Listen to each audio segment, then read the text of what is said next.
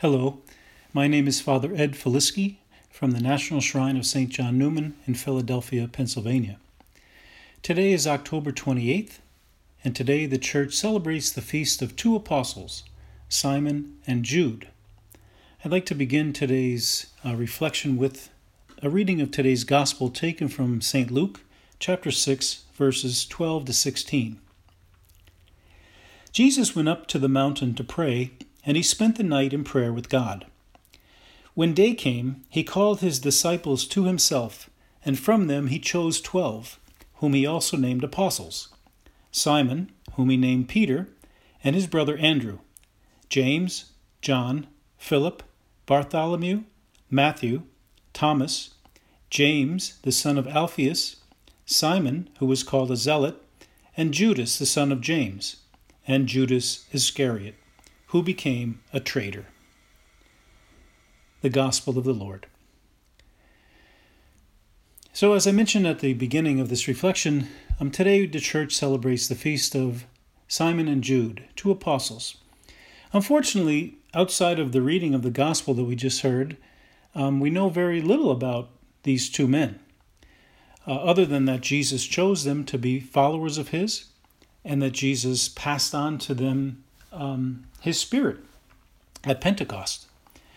Um, so, even though we know very little about them, we know that they gave their lives in service of the gospel. Um, something happened to them that they were willing to offer their lives, even even to the point of death. And and legend tells us that both of these men um, preached in the Middle East. Simon is, is believed preached in Egypt, and then later on he met up with um, Jude, in Persia, which is modern day Iran, and there they were both martyred. Um, whether that's true or not, we do know that they gave they gave their lives in service of the gospel, and so um, because of that, we, we look to them today and we celebrate their feast. Uh, these two saints are are always um, considered together. So the feast of Simon and Jude. Some believe that they were brothers. Um, Others say no, maybe they were cousins, but they seem to have been related and maybe even have been related to Jesus himself. So, um, but they were they were on fire. Um, it's unfortunate that both of these men had names of other apostles. Simon, uh, who we celebrate today, uh, also shared the name with Simon, who we heard in today's gospel. Jesus renamed Peter, and he considered him the rock, the, the, the leader of the early church um, who we came to we we have come to know as the first pope of our Catholic Church. Um, Jude, whose real name is Judas, shared that name with the other Judas, Judas Iscariot, who became the betrayer of Jesus, or who went down in history as the the traitor of Jesus.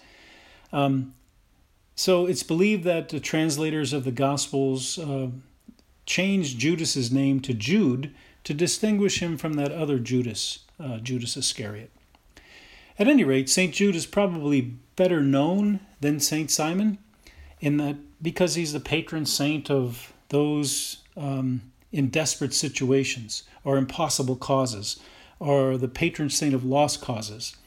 I remember as a little boy, my mother telling me to pray to St. Jude when um, you're really desperate and you know when everything else you've tried uh, doesn't work, um, St. Jude will be there to take care of you. And there's a, a legend of how he got that title. Um, uh, because he shared the name with Judas Iscariot, it's believed that people would not pray to St. Jude because they confused him with the traitor Judas. And so um, it was only after they prayed to everybody else and nothing worked that would they go to St. Jude. And he became the patron saint of lost causes. Um, whether that's true or not, he is a powerful intercessor uh, with with God because he he was an apostle and because he knew Jesus personally and because he offered his life life in service of the gospel. Some days ago, I was driving in my car and listening to the radio, and as often happens, uh, you lose the signal, and so um, I pushed the seek button on my radio to go to the next radio station and it turned out to be a country and western station. And there was a catchy song being played, which I later looked up, a song by uh, an artist named Luke Combs, and the song is called Does to Me. And as I listened to the song, I thought to myself, you know, that would be a good description of an apostle. As Luke Combs goes on to say that you might say I'm a middle of the road, not much to show, underachieving average Joe.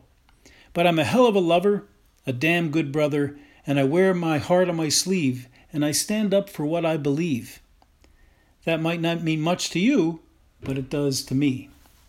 And so that song, I thought, you know, could be applied to uh, our apostles that we we celebrate today, Simon and Jude. They were um, average Joes, maybe even underachieving average Joes. I don't know. But after they received the Holy Spirit at Pentecost, they changed. They became on fire. Um, Simon be- was called the zealot, perhaps because he was on fire. He was zealous. Or perhaps he be- to distinguish him from the other Simon Peter. Um, he was given the name uh, the zealot. Uh, maybe he was a part of the zealot group um, at the time of Jesus who wanted to overthrow the Roman occupation. But at any rate, um, both Simon and Jude, be, you know, after they received the the Spirit at Pentecost, they became men on fire um, who, who offered their lives in service of the gospel. And so, as we reflect on them today, I thought, well, maybe St. Jude would be a good example for us today as we are all experiencing a global pandemic. He's the patron saint of desperate situations. And we certainly are in a desperate situation. And we turn to St. Jude today, we turn to St. Simon today, and we ask for their intercession. And I'd like to end this reflection with the opening prayer of today's liturgy. O God, who by the blessed apostles have brought us to acknowledge your name, graciously grant, through the intercession of St. Simon and Jude, that the Church may constantly grow by increase of the peoples who believe in you we ask this through our Lord Jesus Christ, your Son, who lives and reigns with you in the unity of the Holy Spirit, one God, forever and ever. Amen.